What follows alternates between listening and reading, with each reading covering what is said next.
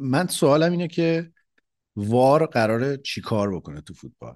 اگه تو در نهایت با 60 و دوربین و این بر و اینا نمی‌تونی تشخیص بدی که یه اتفاقی افتاده یا من نمی‌خوام بگم خطا بود یا نبود آفساید بود یا نبود. مثلا اینه که توی وار الان داری چه کمکی به فوتبال می‌کنی؟ غیر از اینکه 5 دقیقه وقت بازی رو تلف کنی. Everybody. A pleasure and a privilege, as always, to be at Anfield, where we are hoping for another miracle like Istanbul.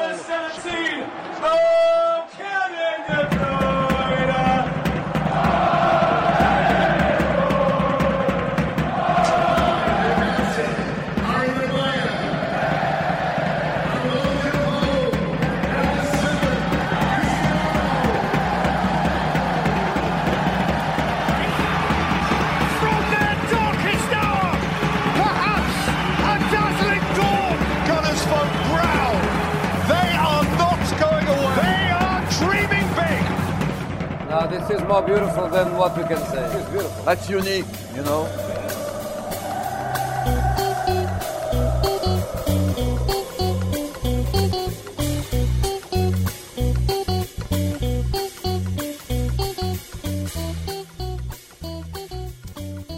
خیلی با کلاس این زوم واقعا آدم اذیت میشه خب ما برگشتیم در دوشنبه شب در حالی که از پرمیر لیگ هنوز یک بازی مونده و ما داریم قبل از بازی چلسی و تاتنهام ضبط می‌کنیم. در قسمت جدید فوتبال تراپی دوستان من امیرعلی و رضا اینجان ولی امیرعلی بند نمیشه تو تصویر. هی داره به خودش می‌کشه. به نظر می‌رسه که روز روز خمیرترش امیرعلی. به پیشکسوت فوتبال تراپی سلام می‌کنم و خیلی خوش اومدین به برنامه خودتون. مخلصی می‌کشه. رو خیلی خوب اومدی ایمان جون. سلام به امیدوارم خوب باشی.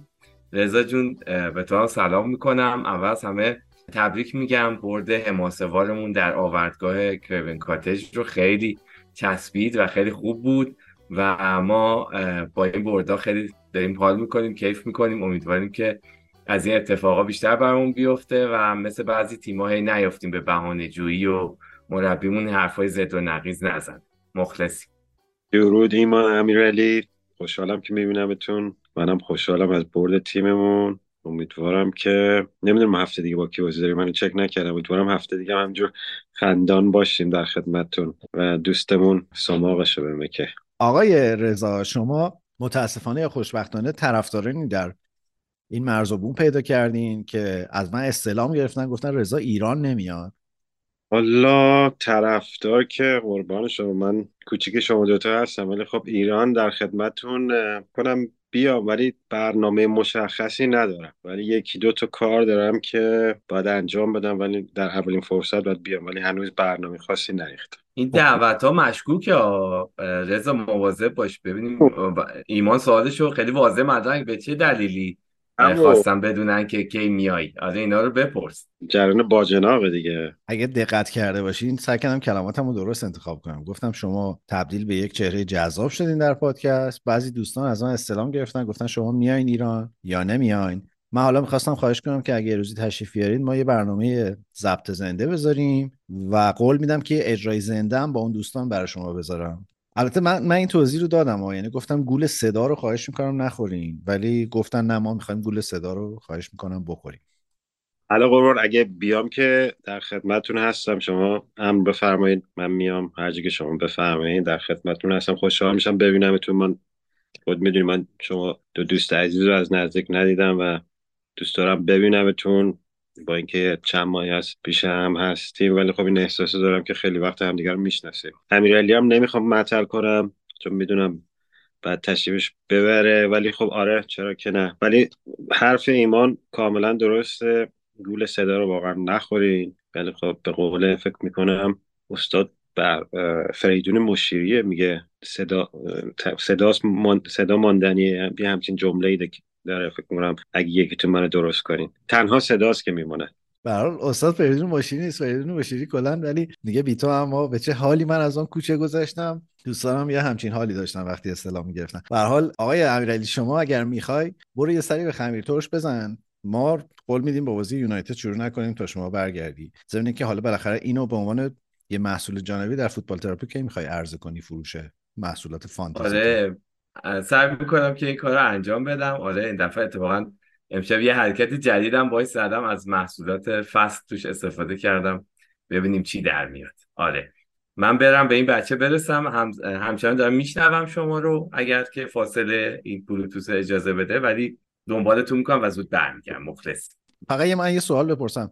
شما شما با, بفهم با اون تیغه که اون روش رو اینجوری اینجوری می‌کنی خمیر پف می‌کنه میتره که درفه آیا طرح بله. لوگو هم می‌تونین بزنین؟ آه اونو دارم روش کار می‌کنم. اتفاقا خیلی کار سختیه. به نظر خیلی تو ویدیوها ساده میاد ولی همچین سخته. حالا سعی می‌کنم ببینم میشه چیزی ازش در آورد. چون بچه هم هی میگن مثلا اسم ما رو بزن اینو بزن ولی خیلی سخته. اصلا باید خیلی باید صحبت کنی خمیر و اینا رو اون دفعه توضیح دادم. خیلی حالا دارم روش کار می‌کنم ببینم به کجا می‌رسه. خیلی خوب متشکرم. پس رضا بیا شروع کنیم با پیشنهادم اینه که با بازی سیتی شروع کنیم. سیتی و برنموث که 6 یک بازی رو سیتی برد. من می‌خوام بگم که این هیچ مسابقه ای در تاریخ لیگ برتر در تاریخ لیگ برتر من یعنی مسابقه هایی که من در لیگ برتر تماشا کرده بودم تا این حد یه طرفه نبود. و بازی رو سیتی بد جوری گرفته بود و هر کاری دلش خواست تو این بازی کرد و اون یه گل هم من نمی‌دونم برنموث واقعا دیگه چه جوری زد و چرا. ولی نکته این بازی بود که ستاره بازی جرمی دوکو بود که هم گل زد هم پاس گل داد. چند تا پاس گل داد و خیلی بازی فوق‌العاده‌ای برای بازیکن جدید سیتی بود. چه بازیکنیه؟ من داشتم تو بازی البته با مام خیلی خوب بازی کرد. ولی من دیدم مثلا انگار مثلا داره فوتبال چیز بازی می‌کنه. تو کوچه داره فوتبال بازی می‌کنه یا داخل سالن اینجوری راحت اینقدر دریپ می‌زد و می‌رفت و رد کرد و خیلی خوب بازی کرد. گلش هم قشنگ بود پاس هم داد خیلی خوب بازی کرد. من یادم نیست از کدوم باشگاه خریدنش ولی خرید خرید خیلی خوبی بوده. من فکر کنم جای جک گریلیشو بگیره و البته گار- گاردیولا بعید نیست بازیکن توی بازی انقدر خوب بازی می‌کنه. تو میگه دیگه این اصلا ستاره تیم شد رفت ولی بازی بعد می‌ذاره رو نیمکت و اصلا یه دفعه میره سه چهار تا بازی نمی‌ذاره طرفا ولی به قول تو بازی یه طرفه بود فکرم می‌کردم سیتی ببره ولی نه دیگه انقدر راحت. خیلی فرصت هم داشت. فرصت های زیادتری هم داشت و می‌تونست بیشترم گل بزنه. ولی آره من فکر کنم سیتی بعد اون دوتا باختی که داد دیگه یه ذره دست و پاشو جمع کرد و دوباره همون سیتی فصل قبل میشه. آره یه نکته این که سیتی آمارش در برابر برنموث 100 درصد برده تو 13 تا بازی گذشته. ولی یه اتفاق جالب برای من این بود که به این گواردیولا رو ما هممون کم و بیش دیگه می‌شناسیم به واسطه دنبال کردنش در پریمیر لیگ. گواردیولا مربی نیست که خیلی تو تیمش تغییر بده ولی تو این بازی تغییرهای زیادی داده بود تو ترکیب تیمش و حالا یکیش بازی دادن به جرمی دوکو بود. مثلا گواردیول و روبن دیاس و گریلیش و فیل فودن که تو بازی با یونایتد بازی کرده بودن و گذاشته رو نیمکت ناتان آکه و آکانجی و کوآچیچ و جرمی دوکو بازی می‌کردن. اگه یادت باشه توی کاراباو کاپ یه بازی خیلی معروفی بود. جلوی برتون بازی کردن بازیکنهای سیتی. بازی رفت و نه هیچ بردن. تو بازی برگشت گواردیولا هم کوین دی بروینه رو فیکس گذاشت هم سرخیو آگوئرو. و همه داشتن مسخره می‌کردن که با دیوانه ای یعنی نتیجه بازی که معلومه تو این فضای فشرده و اینا. می‌خوام بگم انقدر این آدم وسواسیه و انقدر به ترکیب اصلیش مقیده که خیلی بعیده یهو تو تیمش چهار تا تغییر بده. ولی توی بازی با برنوس این کارو کرد و نتیجهش هم دیدیم. من فکر می‌کنم که یکی از تغییرهایی که گواردیولا داره می‌کنه اینه که به لحاظ اینکه به لحاظ سطح کیفی بازیکناش خیلی به هم نزدیکن داره یواش یواش این سیستم چرخشی رو به خصوص تو پرمیر لیگ جا میندازه. حالا چرخشی نه به معنی اینکه بیش از مثلا چهار تا بازیکن تغییر بده ولی داره بازیکنهای نزدیک به هم رو یکی در میون بازی میده برای اینکه آمادگیشون رو حفظ بکنه و در این حال رختکن هم بتونه نگه داره. چون اینا بازیکنهای کمی نیستن که تو بتونی بذاریشون رو کرد. من فکر کنم همچنان الان مثلا مسئله کالوین فلیپس یه مسئله جدیه توی سیتی. هر کنفرانس مطبوعاتی دارن از گواردیولا می‌پرسن که چرا بازیش نمیدی؟ و خب به نظر می‌رسه که نتیجهش هم اینه که زمستون بره از سیتی. ولی حدسم اینه که یکی از تغییرهایی که داره میده گواردیولا اینه که بیشتر بازیکنهای ذخیره‌اش رو با این سیستم بیاره تو زمین. آره منم پس میگم کوین فلیپس چرا بازی همه رو بازی میده اینو بازی نمیده. البته حتما یه چیزی هست. گاردیولا بی دلیل یه کاری رو نمی‌کنه. ولی خب به قول تو هم شاید این باعث بشه که بره این فصل. نمی‌دونم کجا میره به تیمای دیگه بره. شاید مثلا چلسی. اگه چلسی بخواد بازیکن بخره باز. چون من یونایتد که صد درصد نمیاد. لیورپول هم احتمالاً نمی‌دونم. فکر می‌کنی بره لیورپول؟ الان به نظرم جدی ترین شایعه که هست لیورپول اتفاقا. بعیدم نیست. به نظرم با توجه به نیازی که همچنان لیورپول تو خط آره لیورپول فکر کنم هنوز جا داره که مثلا یکی دو تا بازیکن دیگه اضافه کنه. ولی به قول تو گارجیلا من میگم من هیچ توقعی که قطعا ندارم ولی گاردیولا یه آدمیه که یه کاری می‌کنه. مثلا این هفته میگم اینجوری بازی که دفعه هفته دیگه کلا به نظر من اینجوریه که تیم عوض نکنه تاکتیک رو عوض کنه یه کارهای دیگه می‌کنه. خیلی تو کارهای تاکتیکیشو نمی‌دونم اون بحث این که بیارم مثلا حالا چی چی کار کنم کدوم بازیکن کجا بذارم خیلی به نظرم فکر می‌کنه به این چیزا. نمی‌دونم. شد به قول تو توی این بازی دست به این تغییرات زده باید ببینیم هفته دیگه به چی کار می‌کنه و کدوم بازیکن رو استفاده می‌کنه. ببین من کلا حالا چند بار اینو گفتم توی این پادکستی من خیلی علاقه ای به سبک گواردیولا و خود شخصیت گواردیولا ندارم. ولی هرچی که میگذره دارم فکر می‌کنم که چقدر این آدم واقعا به لحاظ ذهن فوتبالی نخبه است و چقدر نوگراست. به این بازی که دقت بکنی یعنی یه خورده رو جرمی دوکو گواردیول و روی کوچیچ به عنوان سه تا بازیکن جدیدی که این فصل اضافه شدن به سیتی دقت بکنی انگار که واقعا یک پلن جدی وجود داشته در خرید اینا. که بازیکنانی رو به تیم اضافه بکنه که قدرت پا به توپ تو منطقه‌ای که بازی می‌کنن داشته باشن. هم دریبل زن باشن هم توپو بتونن از یه نقطه بگیرن با خودشون حمل کنن یه نقطه دیگه ببرن. این یعنی اینکه اون سیستم پاس پاس پاسه داره یه تغییراتی می‌کنه. جرمی دوکو تو این بازی بارها توپو گرفت تو ارز حرکت کرد دریبل زد شوت زد پاس داد اومد تو محوطه. ما اینو هیچ وقت از سیتی گواردیولا ندیده بودیم. یعنی هیچ بازیکنی انقدر آزادی عمل نداشت که این کارو بکنه. ولی دوکو به عنوان یه بازیکنی که اون نظم تیم گواردیولا رو به هم می‌زنه و شاید تیم مقابلش رو قافل گیر می‌کنه خیلی بر من جالب بود که داره یک سری انگار آپشن جدید به گواردیولا در سیتی میده.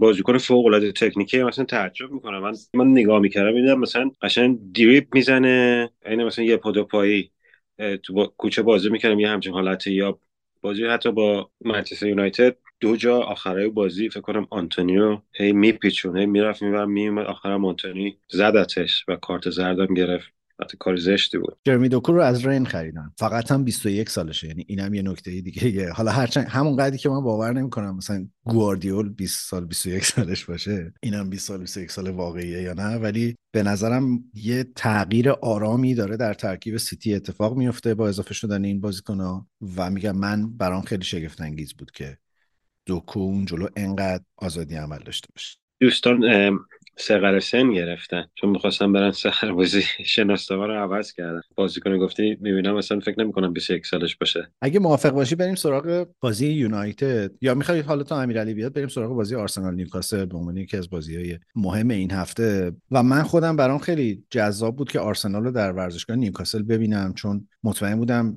اگر این سخت ترین بازی آرسنال نباشه حتما یکی از سه تا بازی سخت آرسنال تو این فصله. من به عنوان یه طرفدار آرسنال خیلی از عملکرد آرسنال تو این بازی خوشحال بودم. یعنی به نظرم به خصوص به لحاظ دفاعی اونا کاملا تونسته بودن که نیوکاسل رو از کار بندازن. هرچند که معتقدم این یک بخش زیادی از قدرت تهاجمی تیم از بین برد و خلاقیت رو تو خط حمله از بین برد ولی سبکی که انتخاب کرده بود با توجه اتفاقاتی که دو فصل پیش و فصل پیش توی ورزشگاه نیوکاسل افتاد و آرسنال معمولا بازیاش رو راحت اونجا میباخت. فکر می‌کنم که این استراتژی خوبی بود. اگر یادمون باشه که آرسنال نه گابریل جسوس رو تو این بازی داشت و نه اودگارد و به عنوان دو تا از ستونهای اصلی تیم. ولی خب به آرسنال یکیش بازی رو باخت. نکته اینه که اون صحنه گل نیوکاسل خیلی داستان شد. بحث رفتن وارش بحث تصمیمی که گرفتن. چون خیلی اتفاق نادری هم بود. به سه لحاظ مشکوک بود گل. اول که حس می‌شد که توپ رفته بیرون بعد صحبت این بود که جولینتون روی گابریل خطا کرده و بعد بحث این بود که آفساید شده توپش در آفساید رسیده به آنتونی گوردون یا نه. من داشتم بازی رو از اسکای نگاه کردم جیمی کرگر چیز بود؟ اون یکی بگو. گری نویل بود اونجا. آره. وقتی داشتن خطا رو چک می‌کردن گری نویل خندید و گفت که آقا شما که چک کردین همینجوری آفساید هم برین چک کنین دیگه. و بعد واقعا دو سه دقیقه دیگه رفتن آفساید هم چک کردن. حالا اول به من بگو که تو موافقی با اینکه این بازی تو این یعنی یکم راجع به خود بازی به نظرم صحبت کن تا بعد برسیم سراغ بحث داوریش. ببین بازی که من البته من چیزایی که اینجا دیدم و از fan base آرسنال این ور شنیدم دو دسته شدن. یکی اینکه اینو می‌گفتن که خب مثلا این گل رو گل focus کرده بودن همه حرف رو گل بود که خطا بود آفساید بود رفت بیرون و یه دسته دیگه می‌گفتن آقا اگرم نبود مثلا حالا مثلا این اتفاق افتاد ولی ما خوب بازی نکردیم. حالا تو تو یکی از طرفدارا تو راضی هستی؟ ولی اکثرا می‌گفتن که حقمون هم نبود که این بازی رو ببریم. به نظرم آرسنال منم تو بازی رو می‌دیدم خیلی موقعیت خاصی ایجاد نکرد. یه بازی خیلی خونسایی داشت. فکر کنم همون دوتا بازیکنی که اردگارد و جسوس که نبودن فکر کنم بذاره تاثیر گذاشته بود. ولی خب میگم آرسنال به عنوان یه تیمی که می‌خواد بیاد و قهرمان بشه فکر نمی کنم دو تا مهره ازش نباشه توی تیم. مهرهای اصلی هستم ولی خب باید بیاد واسه برد. ولی یه ذره خونسا بازی می‌کرد به نظرم. نیوکاسل هم تو خونه خودش بازی می‌کرد بازی کردن تو اونجا خیلی سخته. البته یه صحنه دیگه هم داشت که فکر کنم رفت تو حاشیه به خاطر این صحنه گل. اونم هاواردز بود که من واقعا نمی‌دونم. من نه که حالا بخوام آرسنال تو رو ذره اذیت کنم ولی نمی‌دونم. اگه دو تا پا تک خطای پا کارت قرمز نیست دیگه مثلا چی می‌تونه باشه؟ البته یه صحنه دیگه هم بود که برونو گیمارش. گیمارش آره. داشت فکر کنم جورجینیو زد. فکر می‌کنم. حتی اونو میگم تو صحنه آسه آره یه جوری بود که انگار مثلا با مشت داره می‌زنه ولی تو صحنه که سریع ببینی واقعا یه جوری اتفاقی بود که اونم البته میگم یه ذره فکر کنم عصبانی بود اون گمارش دستش بالا بود. ولی فکر کنم نهایتش کارت زرد بود. ولی اون صحنه که هاواز تکل دو پاره زد به نظرم اونجا یه ارور وی بود. این وی هم شده یه ذره جوک این روزا. ولی خب میگم آرسنال من توقعم بود که بیاد و محکم بازی کنه. اگرم میبازه مثلا دو یک به بازه مثلا یا یکی چی که میبازه موقعیت ایجاد کنه. ولی من ندیدم اون از آرسنال. حالا به قول تو شاید به خاطر این بود که دو تا ستون اصلی تیم نبودن.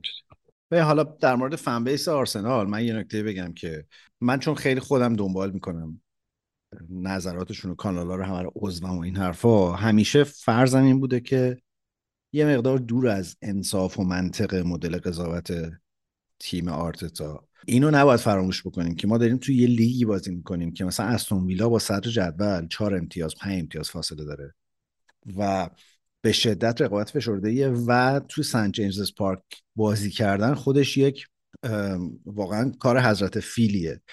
حالا می‌بینیم بقیه تیما که میرن اونجا بازی می‌کنن و شما هر یه دونه پرتاب اوت انقدر فشار رو بازیکن حریفه که انگار که مثلا یعنی من همش منتظر بودم داور کارت بده رو هر کدوم از ضربه ایستگاهی یا پرتاب اوتا چه به دروازه‌بان آرسنال چه به من از این جهت خیلی خوشحالم از این تیمه. یعنی به نظرم آرسنال این فصل نسبت به فصل پیش که الان خیلی باز راجبش حرفه که بهتر شده یا بدتر به نظرم از به لحاظ دفاعی آرسنال امسال بسیار تیم بهتری از پارساله تیم شکننده ای دیگه نیست. می‌دونی؟ این خیلی برای من دستاورد بزرگیه. وقتی مثلا 15 سال گذشته آرسنال رو به یاد میارم. آرسنال الان دیگه تیمی نیست که زیر یک پرس و زیر یک بازی فیزیکی بسیار سنگین وا بده و کم بیاره و دست پایین رو داشته باشه. من فکر می‌کنم یه بخش زیادی از عصبی بودن بازیکنام به خاطر این حجم درگیری های تو زمین بود. مثلا برونو گیمارش کاملا به نظرم از جریان بازی محو شده بود و خیلی عصبی بود به خاطر اینکه نمی‌تونه کاری که می‌خواد بکنه رو. از اون طرف اون صحنه هاورتس منم یه لحظه قشنگ مو به تنم سیخ شد. یعنی با سابقه ای که از داورای پرمیر لیگ داشتیم من تقریبا مطمئن بودم که اون صحنه هاورتس اخراج میشه وقتی میره VAR. اون لحظه که تکلو زد باز گری نویل گفت که این خیلی حرکت احمقانه من هرچی فکر می‌کنم این احمقانه. چرا یه بازیکن باید توی موقعیت این کارو بکنه؟ بعد که دعوا شد و درگیری شد و بالا پایین شد و اینا هاورتس کارت گرفت سه تا بازیکن نیوکاسل هم کارت گرفتن به خاطر اعتراض. بعد گفت که نه خب انگار خیلی هم احمقانه نبود. خیلی حرکت هوشمندانه بود که اتفاق افتاد. ولی واقعا می‌خوام بگم از سر یه همچین صحنه ای ماجراهای داوری توی بازی به نظرم شروع شد و بازی در رفت از دست داور. آره دیگه اصلا تو تو همون صحنه تک هاورت اگه بعدش ببینی که که حتما دیدین که به چهار تا چهار تا بازیکن همینجوری کیلویی کارت زرد داد سه تاشون فکر کنم نیوکاسلی بودن. و آره از اونجا به نظرم در رفت. منم راستش حالا تو تکمیل صحبت های جفتتون از یه سمتی گفتم آره مثلا یه تیمی مثل آرسنال اگه مدعی قهرمانیه و داره برای قهرمانی میجنگه طبق نظر رضا هی داشتم به این فکر می‌کردم که خب این تیمه باید توی بازی های مهمم یه جورایی حداقل تو خط حمله خودشون نشون بده. ولی از طرف دیگه به اون وجه قضیه که ایمانم گفت فکر کردم که آره تیمه تو شرایط پرفشار الان خیلی تجربهش بیشتر شده. انگار اصلا توانایی بیشتر شده. می‌تونه بازیه رو به نوعی اونجایی که لازمه در بیاره و خب این نکته مثبتیه که برای آرسنال هست. ولی خب از اون برم دیگه انقدر فشرده و سنگینه که نمیشه توقع داشت تو همه بازی ها اون تیمی که مدعیه بتونه کوبنده بیاد. حتی موقعی که عقب بیفتن بیاد مثلا انقدر بکوبه که مثلا یه شانس گل ایجاد بکنه. و همون چیزی که همیشه هم این چند وقت آخر گفتم اصلا جو استادیوم اصلا بی‌نظیره. مخصوصا تو بازی های مهم یه چیز دیگه میشن. اصلا میگم بازم گفتین شما تو هر اوتی هر صحنه کوچیکی استادیوم منفجر میشه. این خیلی فشار عجیب غریبی روی تیمای مقابل می‌ذاره. میگم مخصوصا تو بازی های بزرگ. و فکر کنم نیوکاسل باید استفاده کنه از این داستان. اگه بخواد حداقل تو بازی خونگیش خیلی خوب می‌تونه کار در بیاره با این ماجرا. من می‌خوام بگم که درسته که یه تیمی که برای قهرمانی میجنگه خیلی نباید وابسته به یک دوتا بازیکن باشه. ولی همون اتفاقی که مثلا با رودری توی سیتی افتاد تو ببین الان در آرسنال جدیدی که این فصل قرار بود داشته باشیم یوریان تیمبر که به نظرم تنوع دفاعی قرار بود به این تیم بده الان نیست. توماس پارتی که بهترین پخش کننده توپ تو آرسناله و می‌تونه از پرس رو در بیاره تو این تیم نیست. این فصل فقط سه تا بازی از اول بازی کرده. که اینم واقعا از اون چیزاست که من نمی‌فهمم. اودگارد که مغز متفکر تیم نیست و اینا همه به کنار. من می‌خوام بگم توی یه همچین بازی یه مهره مثل گابریل جسوس به شدت مهره مهمیه. همونطوری که تو بازی با سویا دیدیم چه جوری بازی رو برای آرسنال برگردوند و در آورد به آرسنال این فصل به شدت تیم منظمیه. یعنی واقعا بازیکن‌ها از اون باکسی که براشون تعریف شده بیرون نمیان. دقیقا یه کارهای تمرین شده. از چیز انجام خلاقیت به شدت پایین اومده تو تیم و گابریل جسوس تنها بازیکنیه که تو خط حمله می‌تونه هرج و مرج ایجاد کنه. یه خورده این فضای خلاقانه این این فضای خط کشی شده رو بشکونه و یه کارایی بکنه که در یه لحظه یکم نظم این تیم رو به هم بزنه و بار خلاقیت اضافه کنه. انکتیا اینجوری نیست. انکتیا تمام کننده بهتری هست ولی این قابلیت رو به تیم نمیده. حالا بعد بازی هم کلی دوباره این بحث اینکه آرسنال شماره نه می‌خواد نمی‌خواد و اینا رو افتاد. و یه نکته دیگه هم بگم پر حرفی خیلی نکنم. من فکر می‌کنم وقتش رسیده که یه فکری به حال ساکا توی این تیم بکنه آرتتا. یعنی خیلی قابل پیش بینیه که ساکا لب خط قراره چی کار بکنه توی این تاکتیکی که الان دارن. حداقلش اینه که من فکر کنم باید خیلی بیشتر بهش اجازه داده بشه که صاحب توپ بشه بیاد وسط زمین بازی سازی بکنه به جای اینکه هی در عرض حرکت بکنه شوت بزنه یا پاس بده. اتفاقی که مثلا برای برناردو سیلوا تو سیتی داره میفته یه چیزی شبیه این چون تواناییشو داره. من فکر می‌کردم با نبودن اودگارد احتمالا ساکا رو میاره وسط. ولی این اتفاق نیفتاد و هاورس اونجا بازی کرد و البته می‌خوام بگم که هاورس بهترین بازی این فصلش رو انجام داد در آرسنال.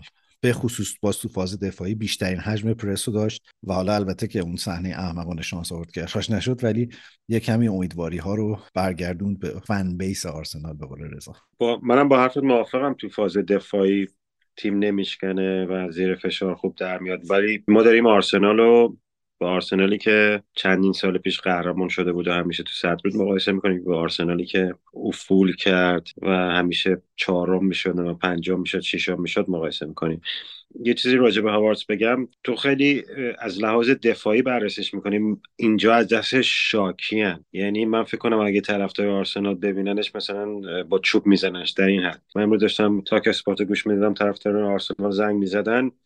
خیلی از دست شاکیان یعنی اون بازی که تو می‌بینی ازش میگی تو کار دفاعی خیلی خوب هر کار می‌کنه و به تیم کمک می‌کنه به چشم طرفدارا نمیاد. اینو بیشتر به عنوان یه وینگر یا مهاجم یا یه هافبک هجومی می‌بینن و توقع دارن ازش گل سازی کنه گل بزنه نمی‌دونم به حمله نمی‌دونم به تیم کمک کنه تو خط حمله و اون نکاتی که تو میگی راجع به کار دفاعیش خیلی به چشم نمیاد. و خیلی هم بحثه که این بازیکن اصلا واسه چی خریدن؟ آرتتا رفت این بازیکن خرید می‌تونست یه مهاجم بجاش بخرید چه حرکتی بود؟ هم از چشم آرتتا می‌بینن هم به خود هاوارز خیلی گیر میدن. میگم ولی خب بازی سختیه. تو کاسل ما تو اولترافورد همین هفته دو تا تیم ما هم آرسنال هم یونایتد یه دو, دو, دو باختم دادن این به کار ما با سه به نیکاسل باختیم. دو یک هم شما به بستم باختیم سه یک. سه یک ببخش سه یک باختیم وقتی میاد یه تیمی میاد تو اولترافورد سه تا تیم ما می‌زنه دیگه از لحاظ روحی و از لحاظ اینکه چقدر آمادن واسه بازی بعدی دیگه باید مد نظر باشه. میگم نیوکاسل یه تیم خیلی من خودم شناخت خیلی خوبی نسبت بهش ندارم. دوست دارم یه دفعه اگه طرفدارایی دارم بیان راجبش حرف بزنن. خیلی خوب بازی می‌کنه. تیمش هم اگه به بازه حداقل اینه که تیمشون جنگنده است. میجنگه با نمی‌دونم تا آخرین لحظه مثلا همیشه سعی می‌کنه که برنده شن و میگم بازی خوبی بود. ولی به قول تو تو این بازی گری نویلو که دو سه تا خیلی هدف دارن. طرفدار آرسنال این هفته. یکی هم بود یکی وی آر بود یکی گری نویل یعنی اینم به خاک سیاه اصلا یه اومدن یه پتیشن گذاشتن که آقا اینو جیمی کرگر رو تو استادیوم دیگه راه ندیم. خونهمونه. هر کی رو می‌خوایم دعوت می‌کنیم بیاد یا نه. یکم جواب داده بود که خب باشه خونهتونه. از اون 160 میلیون هم که از اسکای می‌گیرین و از حق پخش می‌گیرین نگیرین. چون اینا واسه اون شبکه کار می‌کنن و شما از این طریق پول می‌گیرین اونم نگیرین. اصلا هیچ رو راه ندید من فقط یه آخرین بخش از بگم که آقا عجب بازیکنی خریدین دکلن رایس من چند هفته است دنبال می‌کنم و عجب بازیکن خوبیه بی‌نظیره یعنی اصلا یه چیز عالیه کیف میده دیدن بازیش. ببین یه نکته بگم من فکر می‌کنم واقعا آرسنال این فصل رو یعنی با فرض اومدن دکلن رایس طراحی شده یعنی خیلی متکی الان به رایس. و مسئله که در خلاقیت این تیم هنوز وجود داره اینه که هنوز معلوم نیست کی کنار رایس بازی کنه. خوب خواهد بود. شاید اگه پارتی سالم بود یه چهار تا بازی بازی می‌کرد به این نتیجه می‌رسیدن ولی الان یه بازی جورجینیو یه بازی هاورتس یه بازی اودگارد و در نمیاد هنوز تیمه. ولی تو این بازی به طور خاص رایس و سالیبا واقعا فوق العاده بودن. من خیلی خیلی هیجان زده بودم به خصوص از بازی سالیبا. از نگاه نیوکاسل هم یه دقیقه به بازی نگاه بکنیم. یک توانایی شگفتانگیزی ادی هاو داره در استخراج استعداد یه سری بازیکن در جایی که فکرشو نمی‌کنی. یعنی آنتونی گوردون که حالا گل زد اولا که خب روی یه تغییر تاکتیکی خیلی جذاب ادی ها بود که بردش نوک حمله و بلا فاصله هم تقریبا بعدش گل زد.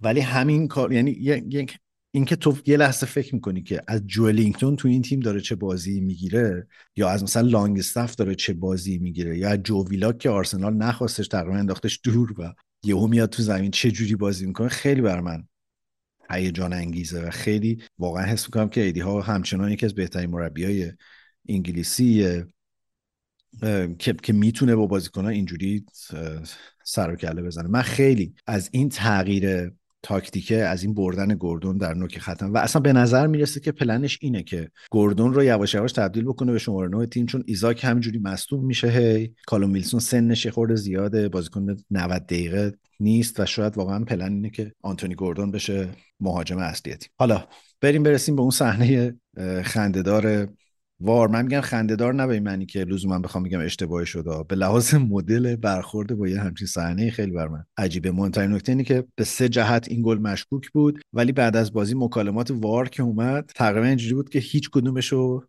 نتونسته بود اتاق وار تشخیص بده که بالاخره اینجوریه یا اونجوریه. بعد گفته بود که آقا همون تصمیمی که تو زمین گرفتی رو یا علی مدد بریم داشته باشیم. اینجا تو اسکای که من داشتم می‌دیدم فکر کنم اون تکنولوژی رو نداشت که ببینن خط رد شده یا نه. یعنی دوربین انقدر نمی‌تونست اون زاویه رو نشون بده. ولی فکر کنم تو کانال بی تیوی من تو نمی‌دونم کجا دیدم تو یوتیوب دیدم یه جای دیگه دیدم. نشون داد که توپ که رد نشده بود. هنوز یه ذرش مونده بود. البته این یه توی یه بازی دیگه هم همین بلا سر ما اومد متا اونو اوت گرفتن. حالا کاری با اون نداریم. ولی این توپ اوت نشده بود. رو صحنه که میگن خطا شده من فکر نمی کنم جولینگتون فکر کنم دوتا بازیکن یه ذره دلا شده بودن که این توپو بزنن. من فکر کنم من یه همچین حسی بهم دست داد. و تو صحنه آستم فکر نمی کنم خب همیشه آره بازیکن وقتی تو محوطه جریمه و هر جای دیگه میپرن واسه توپ دستشون رو می‌زنن پشت هم دیگه. یه پل ریزی میرن دیگه. می‌دونی فکر نمی کنم اونقدر بود که این با دو تا دست مثلا هولش داد یا مثلا با آرنج ضربه خیلی محکمی زد آفسایدم راستش بخوای من نمی‌دونم. من چیزی متوجه نشدم. یه ذره گله مشکوک بود می‌دونی؟ همه اینا دست به دست هم داد. اوتو نمی‌دونم این خطا بود و این الان آفساید بود. چون اون فکر کنم گوردون اومد تو آفساید بود اومد بیرون. بعد اونجوری تو بهش رسید. یه همچین چیزهایی بود. آره گله یه ذره خیلی میگم خیلی گل صد درصد مثلا تمیزی نبود. شلخته بود و میگم توپه اینجوری شد و این هول داد و ولی در نهایت میگم وارم به قول تو وقتی نگاه می‌کنه می‌بینه چیزی رو تشخیص نمی‌تونه بده. میگه ما می‌ذاریم همون تصمیمی که داور گرفته همون باشه که حالا مثلا اشتباه باشه اشتباه داوری بوده اونم پیش میاد. اونام چیزی تشخیص نداده بودن. ببین من سوال من یه سوال می‌پرسم بعد امیرعلی تو. من سوالم اینه که وار قراره چیکار بکنه تو فوتبال؟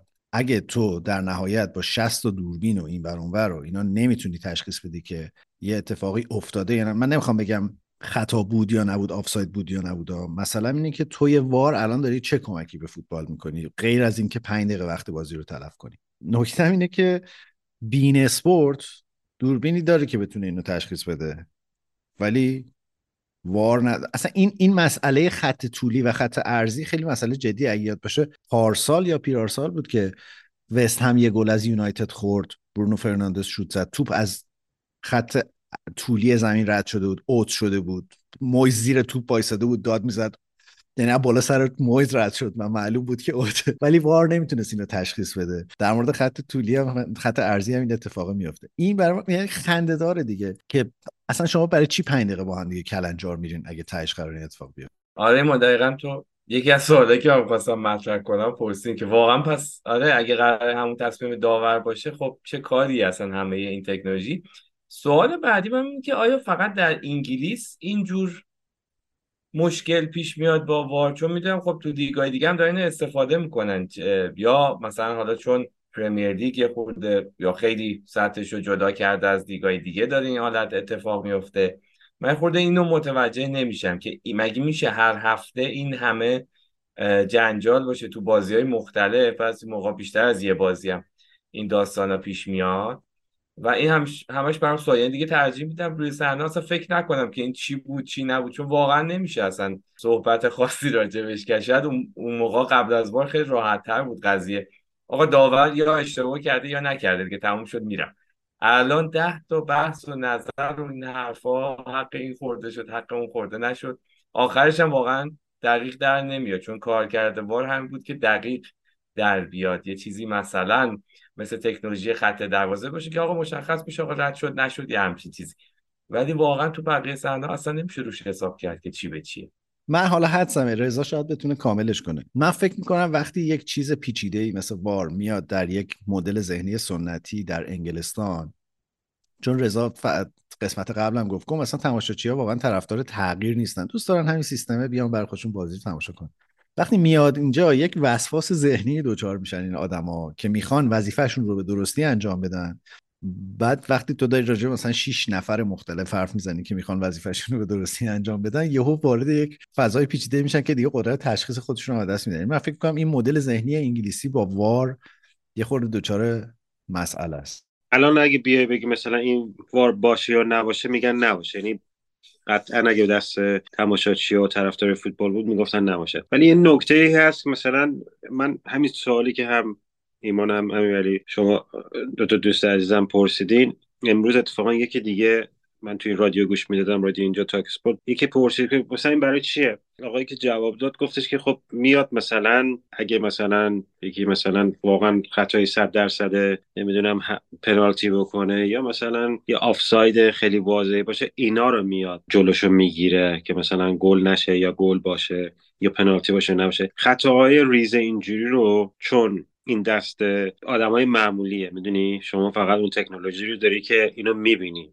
بازم تکنولوژی هوش مصنوعی نیست که اون تشخیص بده. همون داوریه که مثلا تو زمین بازی حالا مثلا رفته اونجا داره این کارو می‌کنه. اونم خطا پذیره این اشتباه ها رو می‌کنه همیشه انجامشه ولی خب یه حالت کمیک شده. ولی در جواب سوال تو که پرسیدی فقط اینجاست تو تو جای دیگه هم هست. ولی خب تو چون تو انگلیس ما بیشتر توجه می‌کنیم و یه اتفاقای عجیب غریبی هم واقعا میفته می‌دونی؟ جذابیتش همینجوریه دیگه. جای دیگه اینجوری من فکر می‌کنم حالا من فوتبال ایران رو سال دنبال نمی‌کنم. اگه وار بیاد تو ایران من فکر کنم خدای نکرده زبون من لال. من فکر می‌کنم ما در حد اینکه قتل انجام بشه و کشته بدیم این اتفاقا اینجوری میفته که این چرا این اینجوری کرد چرا اینجوری کرد. یه ذره میگم یه ذره لوس شده دیگه. بس که اتفاقای مثلا عجیب غریب میفته ولی خب جالب هم هست که ما میایم راجعش حرف می‌زنیم. مثلا اون تکل آقا تو مثلا اونه که دیگه دیدی دیگه.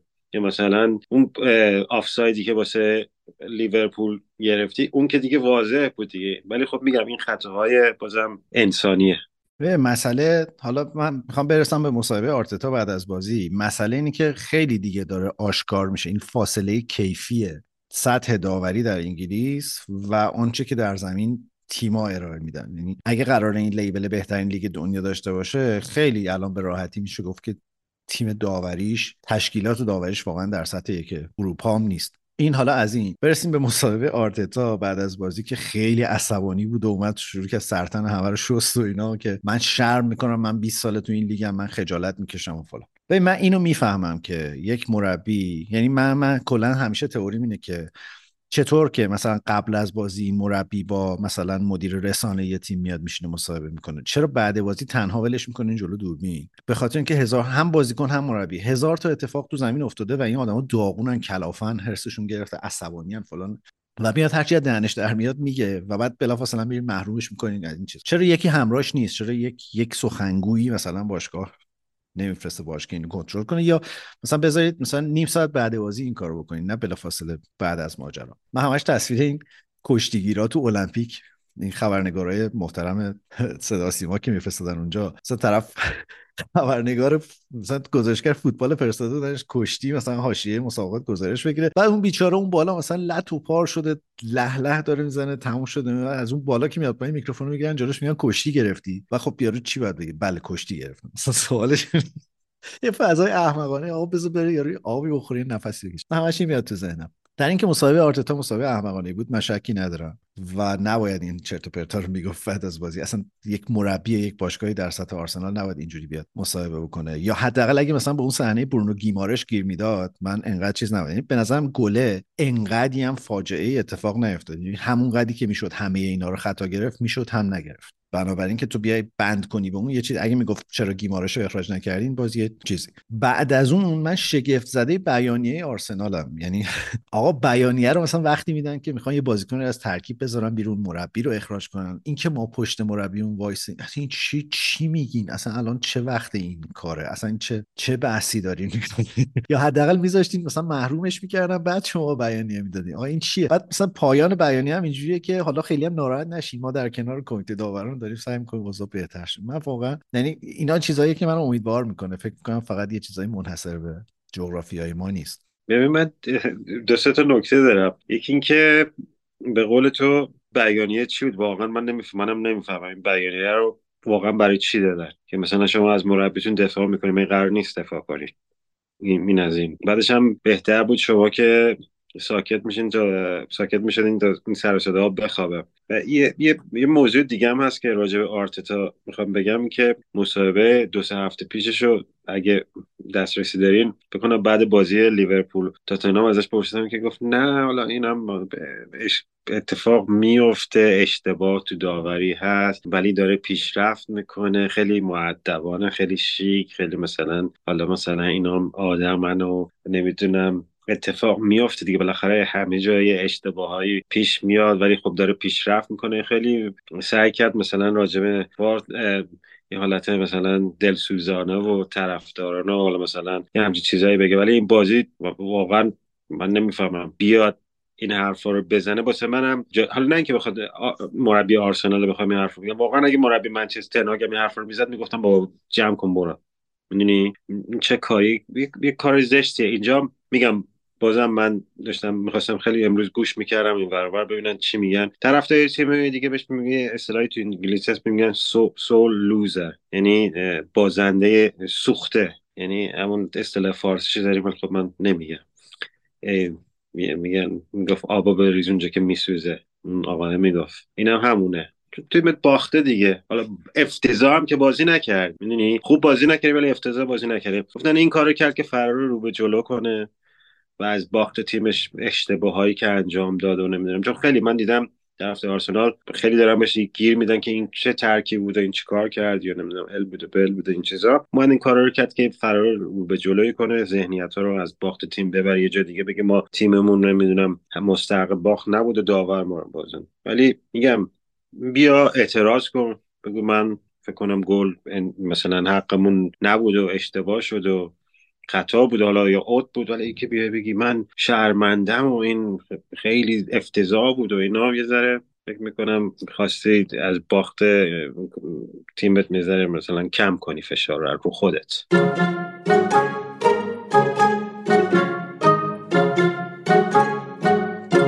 بقیه بازی هم یه بررسی بکنیم. آره. ویلا چرا باخت اون وقت؟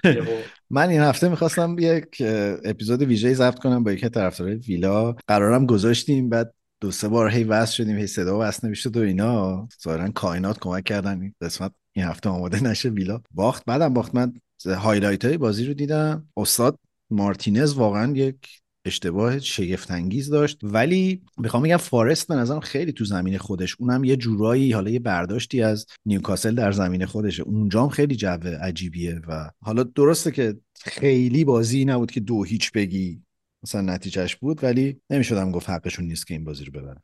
و یه نکته با مزه راجب مارتینز این که یه مصاحبه کرده راجب همین قضیه این قانونی که اومد سر پنالتی گفتن مثلا دروازه‌بان حق نداره بیاد حواس مهاجم پرت بکنه. سر اون داستانه که فینال جام جهانی ایجاد کرد واسه فرانسویا.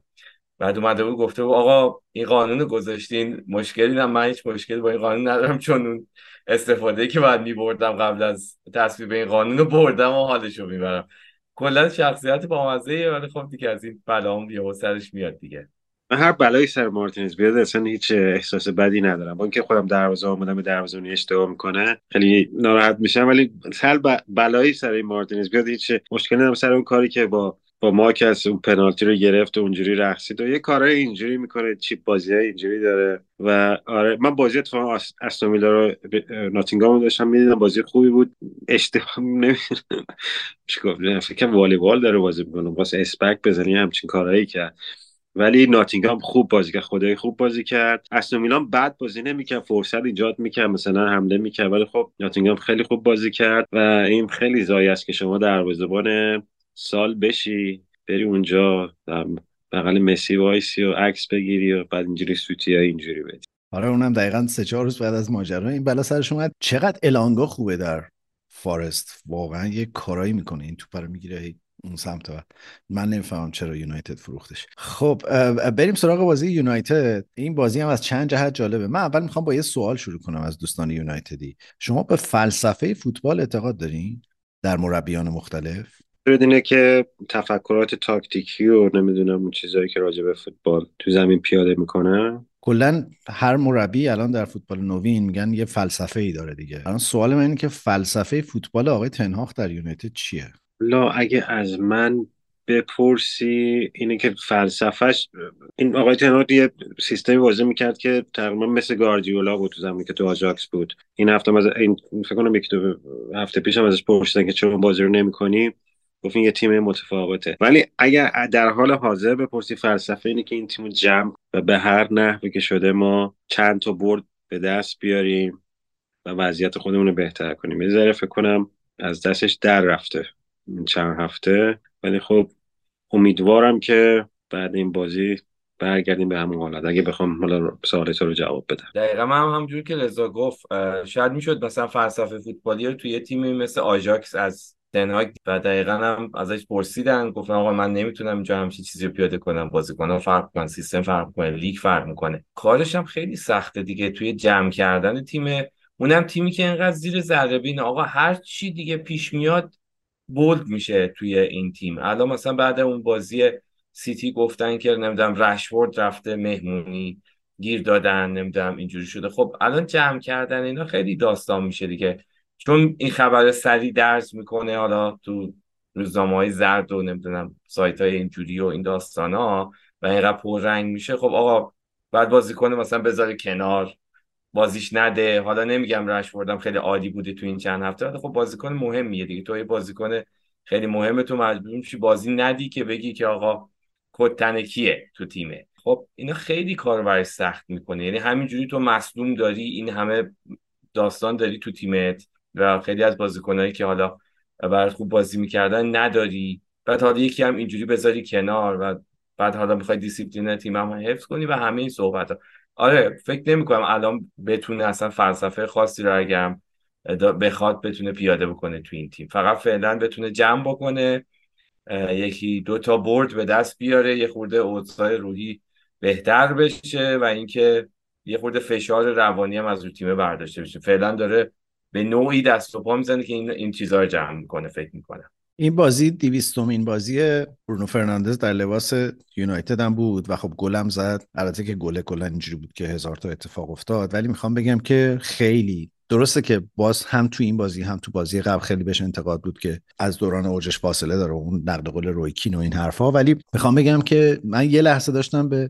یونایتد بدون برونو فرناندز فکر می‌کردم و دیدم که این دیگه واقعا یه تیر خلاصی می‌تونه به این تیم باشه. یعنی این بازیکن هنوز این توانایی رو داره که توی یک صحنه از بازی بتونه بازی رو برگردونه برای تو یونایتد و در بیاره. خیلی بعد بعد واقعا بهش نگاه بکنی حالا به بهانه 200 بازیش در ترکیب یونایتد خیلی هافک تهاجمی عجیبیه به نسبت هافک تهاجمی که الان تو دنیای فوتبال خیلی میبینیمشون. یعنی همچنان جز اونایی که خیلی آزادانه تو زمین میچرخه یه کارایی می‌کنه که خیلی سراغ نداریم از بازیکنهای شماره ده اینجوری پاسایی که میده حرکتهایی که تو زمین می‌کنه خیلی استایل بازی یعنی یک, یک کاراکتری به یونایتد میده. حالا می‌خوام وصلش کنم به اون داستان فلسفه که آقای تنهاخ درسته که تو مصاحبه گفت قرار نیست من کاری که تو آژاکس کردم اینجا بتونم راحت بکنم ولی تاش گفت که من فلسفه فوتبالم بازی مالکانه است. و فکر می‌کنم که برونو خیلی چهره کلیدی تو این بازی مالکانه می‌تونه باشه. و اشکال الان اینه که پشت سرش بازیکنی نداره که بتونه ساپورتش بکنه و توپ مطمئن بهش برسونه و خودش هم خیلی بازیکنی نیست که توپ بگیره ببره. یعنی باید باید یه حساری براش درست بکنی تا بشه اون برونوی که باید باشه. ولی می‌خوام حالا بحثمو با این سوال تمام بکنم در مورد حالا تیکه فنی بازی که فکر می‌کنین این یه برد امیدوار کننده برای یونایتد بود؟ یعنی نشونه برای اینکه یونایتد می‌تونه از بحران در بیاد یا نه؟ ببین سابقه تو این فصل و فصل گذشته نشون داده که نه نمیشه. من حداقل نظر منی. نمیشه. حساب کرد. مگه تا اینکه یه زمانی بشه که یه چند تا نتیجه خوب پشت سر هم اتفاق بیفته. خیلی نوسان زیاده و اصلا نمیشه. حساب که هفته بعدم با لوتون داریم. حالا لوتون هم نشون داد این هفته که همچین هم دست و پا بسته نیست. به حال راحت نیست باش بازی کردن. و نه نیاز من واقعا نمی‌تونم بگم که آقا این برده بردیه که مثلا ما رو امیدوار می‌کنه که ما همجوری روند خوبمون شروع بشه. امیدوارم اتفاق بیفته ولی اینجوری نیست. یه چیزم راجع برونو بگم. فکر می‌کنم حالا انتقادایی که بیشتر میشه بیشتر به اینه که آقا شاید کاپیتان خوبی برای تیم نیست. شاید اصلا یه چیزایی هم که خودم فکرم شاید این بار روانی که کاپیتان یونایتد بودن براش میاره هم تو این اوضاعی که الان هست کار رو برای سختتر می‌کنه. یعنی انتظارات ازش بالاتر میره و اینکه شاید اون روحیه جنگندگی و که بخواد مثلا به بقیه انتقال بده رو نداره تو شخصیتش مثلا برگرده یه خود انتقادا رو این فازه تا اینکه مثلا بگیم بازیکن خوبی نیست برای یونایتد. 100 درصد بازیکن خوبیه. همونجوری هم که گفتی اصلا می‌تونه اگر یه خورده چفت و بسته درست بشه یه خورده ها برگردن اون مصومایی که داشتیم یا کسی که بتونه ساپورتش کنه باشه خیلی می‌تونه نقش کلیدی هم تو این تیم داشته باشه. من دو تا نکته بگم. حالا حاشیه‌ای یکی راجع به همین برونو که یه پستی گذاشته بود که گل زده بود. عکس خوشحالیشی که حالا مثلا میریم تا بازی بعدی اینا. دیوید خیلی اومده بود زیرش نوشته بود که تو کاپیتان خوبی واسه منچستر نیستی. با اموجی خنده به اون تیکه انداخته به رویکین و این نشون میده که فکر می‌کنم یه ذره همین حالت دو دستگی شاید الان تو تیم منچستر هم باشه. یکی از مشکلات فکر کنم اینه. بعد اینو تنهاگ جمع جورش کنه. یه نکته دیگه هم بگم که بازم راجع به همین حواشیه نمی‌دونم توییتر و اینستاگرام و اینا.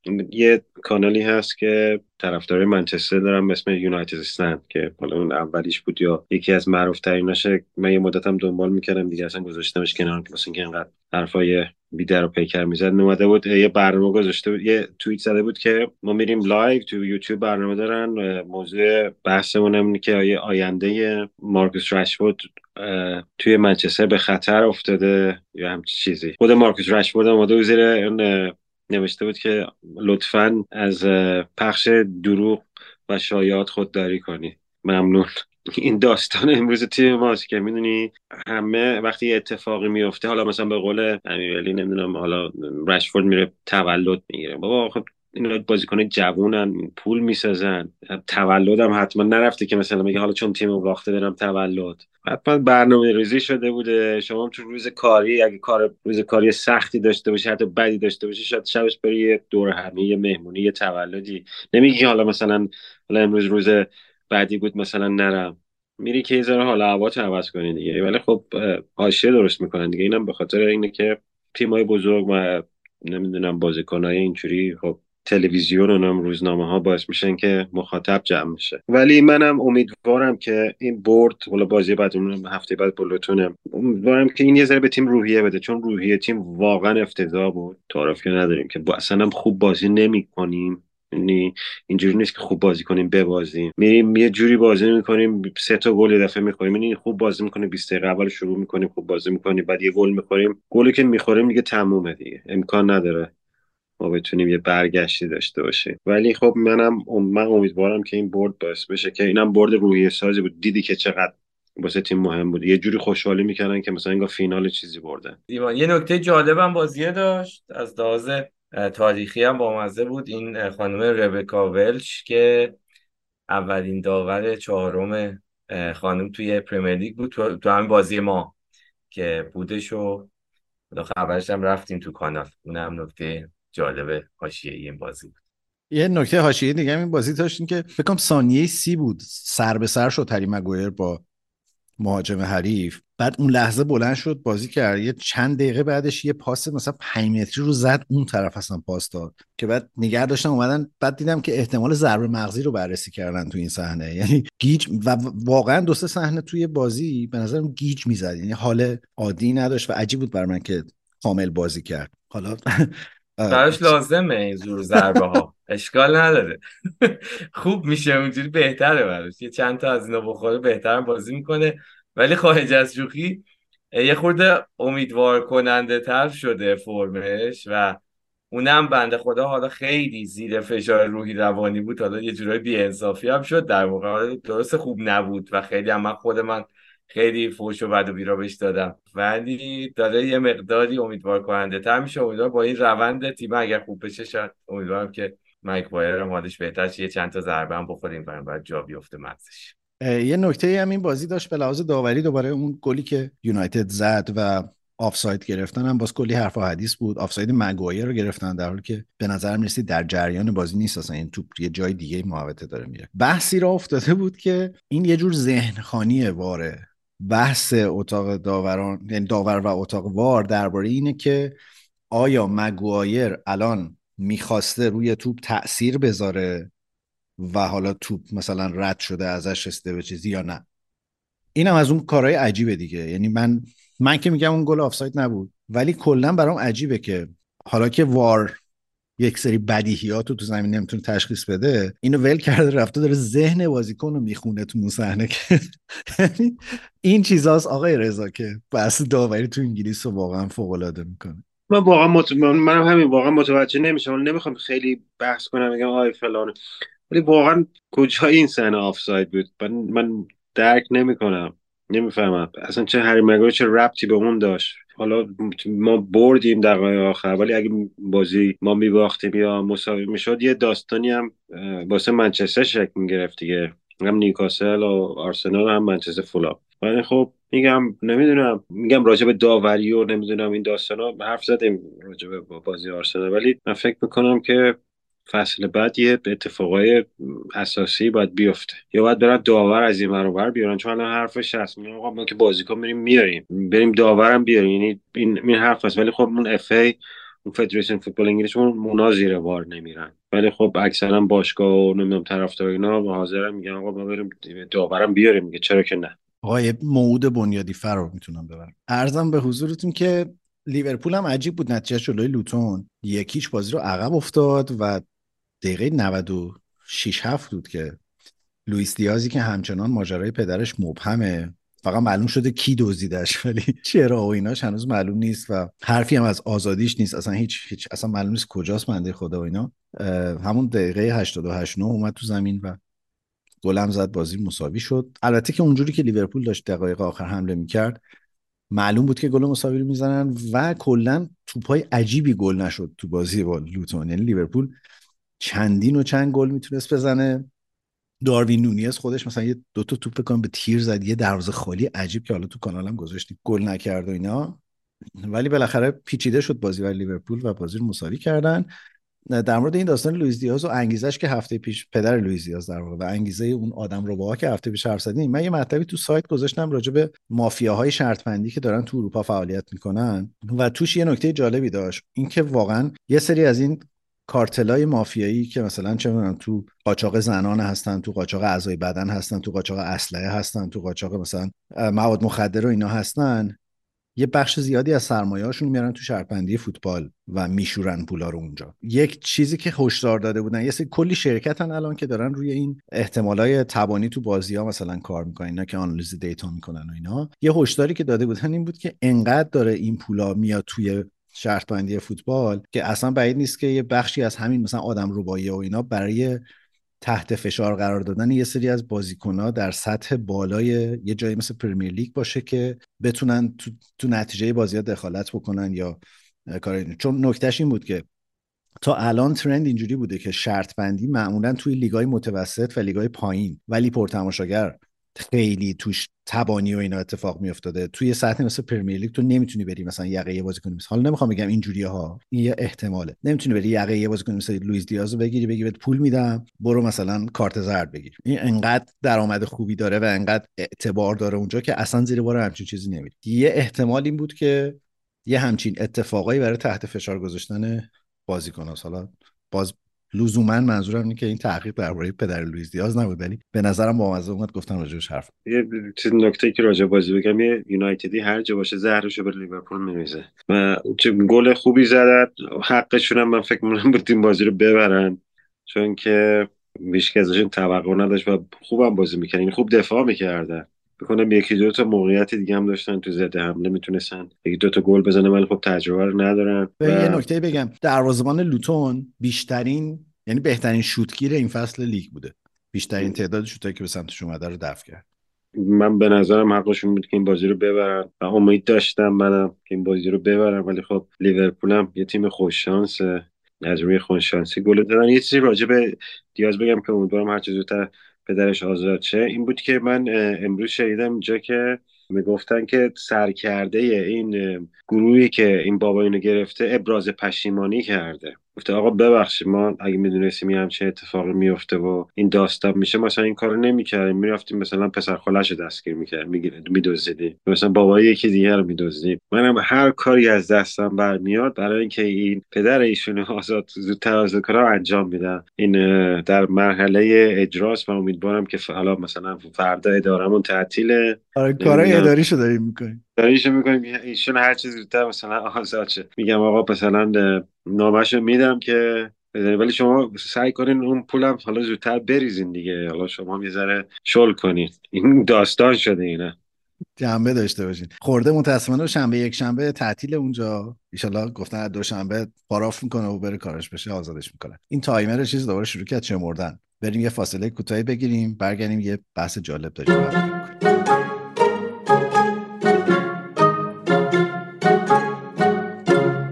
تو این فاصله ترکیب دو تا تیم هم اومده تاتنهام و چلسی. آره تنها نکتهش اینه که اودوگی برگشته به ترکیب تاتنام خیلی بازی جالبیه. من فکر می‌کنم که نتایج خوبه تاتنام در این فصل باعث شده که پوچتینو کار راحت تری داشته باشه برای برگشتن به ورزشگاهه تاترام هاتسپر استادیوم. من لود بدم قبل برنامه. یه چیزی گفتی؟ گفتی اگه کدوم تیم به بازه شما شیرنی میدی؟ به چه وضعیت احمقانه که من در این بازی باید بین تاتنهام و چلسی انتخاب کنم که طرفدار چلسی هم. من گفتم اگه چلسی تاتنهام برد من شیرینی میدم. پیتزا میدی قربان؟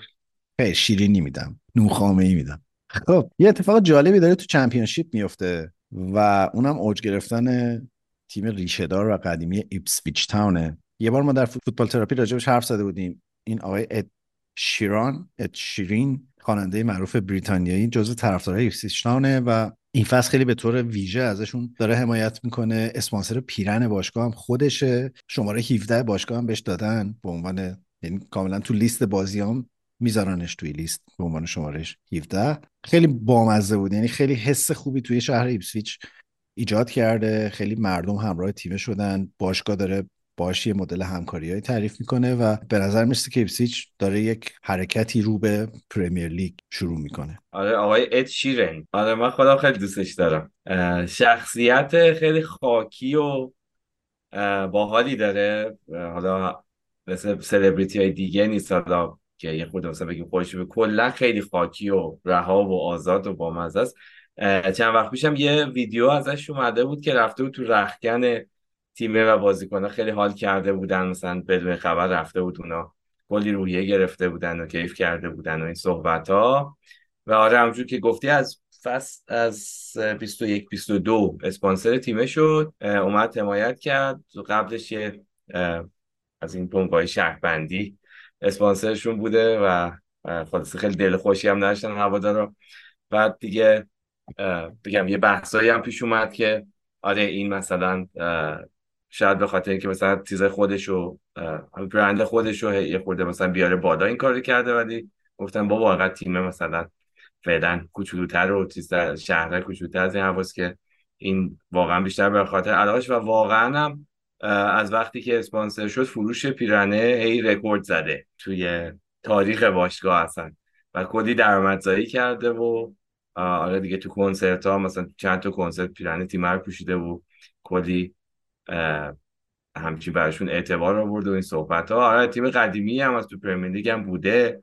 حتی چیز هم بردن این یوروپا لیگ فعلی رو که قبلا یه اسم دیگه داشت اونم بردن. آره و خلاصه اون دسته یکم که قبلا الان پرمیر لیگ جاش اومدن بردن و خلاصه تیم ریشه دار رو خوب بودی از زمانی و حالا خوشحال کننده است که اینجور تیم‌ها دارن بیان بالا. پشت سر لستر الان اگه اشتباه نکنم. آره دوم من الان تو چمپیونشیپ من خیلی برام جالب بود این مدل حمایتی که استاد داره از تیم. حتی تو کنسرتاش پیرن رو می‌برن میفروشن به عنوان یک محصول جانبی در کنسرت ها و واقعا تاثیر گذاشته روی وضعیت مالی باشگاه و اون فضا و جو رضا اصلا ایپسیچ کجاست؟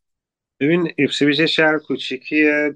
حالا مثلا اگه لندن میشه جنوب انگلیس و نیوکاسل بشه شمال تقریبا مرکز شرق و یه شهر کوچیکی که به معماری و موزه هاش خیلی معروفه. به شهر تقریبا توریستی. من نرفتم تا حالا ولی فکر می‌کنم من شدم که برم ببینم چون موزه ها و معماری خیلی معروفی داره.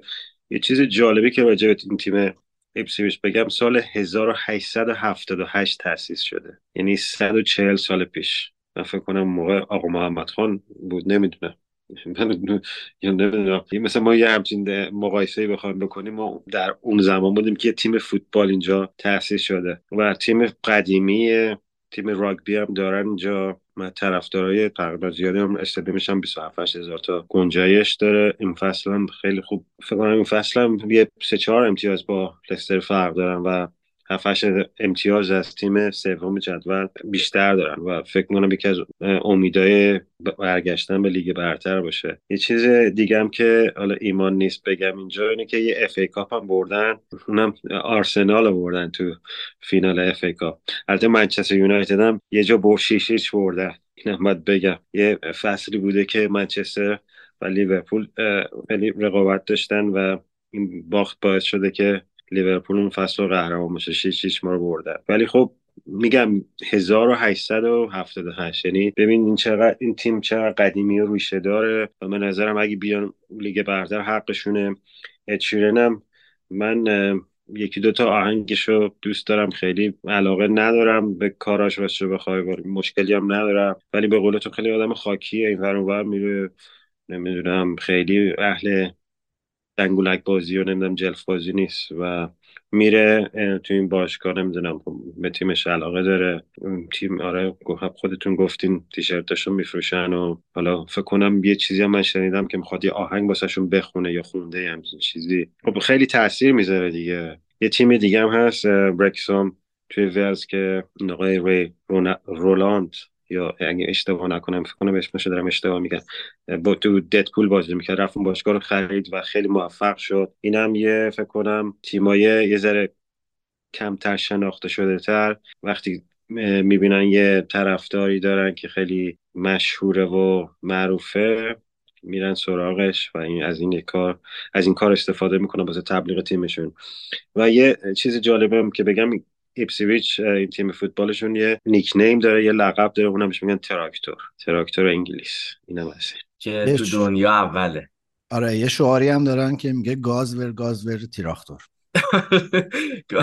یاد یه چیزم افتادم. یه نمونه وطنی هم افتادم اگه یادتون باشه. البته یه بازیکنی بود که این کاری کرد. محمد عباس اگه یادتون باشه تو پرسپولیس بازی می‌کرد. بعد نساجی داشت میومد بالا لیگ برتر. بعد اومد نمی‌دونم چه اتفاقاتی افتاد گفت خواهش می‌کنم بذارین من پرسپولیس ترک کنم و برم من. و بعد رفت نساجی و خودش تیم آورد بالا و ولی بعدش بس که نمون تو نساجی. خیلی خب اگه موافق باشین با همین آهنگی از آقای اتشیرن تموم بکنیم. آقای امیرعلی برای من چه آورده ای؟ من میگم چون آهنگاشو به نسبت دوست دارم یه چند تا آهنگ تو فکرم بود. حالا یکیشو انتخاب کنم ولی فعلا آهنگ Beautiful Peopleش تو ذهنم. از یکی از این آخرین آلبوماش. شما به چهرت نمی‌خوره ولی تینیج پسند یعنی و علایق نسل زد و اینا نزدیکی برعکس به خاطر آره به خاطر چون من پسرم دوستش دارن یه مدت دنبالش می‌کردن. و آخه یه داستانی هم داره. سبکای مختلف می‌خونه. خیلی این استعدادم توش هست. و واسه هم یه سری آهنگاش مثلا به اون چیزایی که ما قدیما دوست داریم هم یه جاهایی می‌زنه و نزدیکه از اون جهت. دل جوونی دارم به هر حال. میشه راجبش بگم که خیلی هم دوست داره تو این cameo بده به سریال ها و تو فیلم ها اینا. یه فیلم هست Yesterday تو اون هستش و من خودم تو سریال Games of Throne یادمه که آره تو Game of Thrones هم بود. داره یه تیکه کوتاه آهنگم میخونه توش. آقا! داریم خدافزی می‌کنی؟ نکنی؟ نه من چون داشتین اون موقع راجع به سیتی حرف می‌زدین و همیشه هم آخر اپیزود این اپیزود این در حقیقت بحثای حاشیه‌ای پیش بیاد من یه چیزی شنیدم بین رضا چیزایی که گفتی راجع به دوکو. یه اصطلاحی گفتی گفتی که چیز بکنیم گفتی خیلی بازیکن تکنیکیه و یه پا دو پایی بهش زد. یه ای بهش دادی. خیلی بامزه بود. بعد نمی‌دونم چرا اون لحظه یاد یه مصاحبه افتادم تو جام جهانی 2018 بود. بعد از بازی ایران اسپانیا از یه آقای پرسیدن راجبه بازی و راجبه حالا بعد دوستان حتما در جریان هستن. اشاره کرد به صحنه ای که وحید امیری با پیکه اجرا کرد. یاد اون افتاده. اون یه آخری که دادی خیلی باحال بود.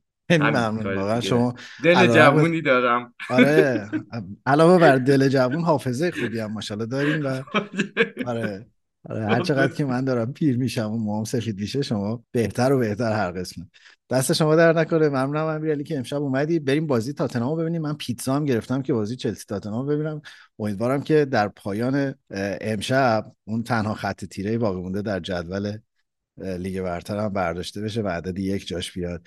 رضا ازت ممنونم که اومدی امشب. امیرعلی متشکرم. خوشحالم که این هفته پیش شما بودم امیدوارم که هفته خوبی داشته باشین. همگی همه کسی که ما رو میشنون و ما رو هم فالو کنین تو تلگرام اینستاگرام و یوتیوب هم. فکر کنم بتونین ما رو ببینین و جاهای دیگه که پادکست ها رو می‌تونین گوش بدین. منم خواستم بگم خیلی کیف داد مثل همیشه و البته سایتم دنبال کنین. من واقعا دم ایمان گن تند و تند همجوری مطلبای واقعا می‌ذارم من خودم می‌خونم کیف می‌کنم و امیدوارم که بتونم یه مقداری جمع جور کنم خودم و کارامو که منم مطلب بذارم یکی گذاشتم رو همجوری نصف کاره مونده ولی حتما تکمیلش می‌کنم و دم همتون گرم که ما رو دنبال می‌کنین و معرفی می‌کنین به دوستاتون. مخلص. و یه تشکر ویژه بکنم ما هم کانال تلگراممون هم اینستاگراممون و هم سایتمون خیلی در یک ماهه گذشته بازدیدهای خوبی داشته و دوستان بیشتری هم به جمعمون پیوستن. خیلی بر ما خوشحال کننده است. یه تشکر هم بکنم از ساناز علیپور که از امشب اون هم به جمع تولید کنندگان محتوا در به خصوص اینستاگرام ما اضافه میشه. احتمالا صداش رو در این پادکست شنیدین در قسمت های قبلی. اون بخش روایت های فوتبالی رو هم ساناز خیلی جدی داره پیگیری می‌کنه. بر من متن و محتوا زحمت می‌کشه. درست می‌کنه. میفرسته. یکیشم من ضبط کردم. هنوز نرسیدم ویرایشش بکنم. خیلی متن خوندنی جذابی که لابلای اپیزودهای عادیمون. منتشرش می‌کنیم. یه نکته بگم ما سر اپیزودهای آلمان خیلی انتقاد داشتیم که کیفیت صدا بده چون بچه ها بعضی قسمت ها مجبور شدن اینترنتی ضبط بکنن. اونم خوشبختانه از قسمت پیش سعی کردیم که مسئلهش رو حل بکنیم. الان میرن در یک استودیوی در یک باکسی میشینن ضبط می‌کنن. انشالله که کیفیت اونم باب میل گوش دوستان باشه. خیلی خلاصه خوشحالیم و خیلی مخلصیم و خیلی ممنون که فوتبال تراپی رو اینجوری جدی و پرهیجان دنبال می‌کنین. امیدوارم که هفته دیگه همتون رو سعی و سالم اینجا دوباره تا هفته.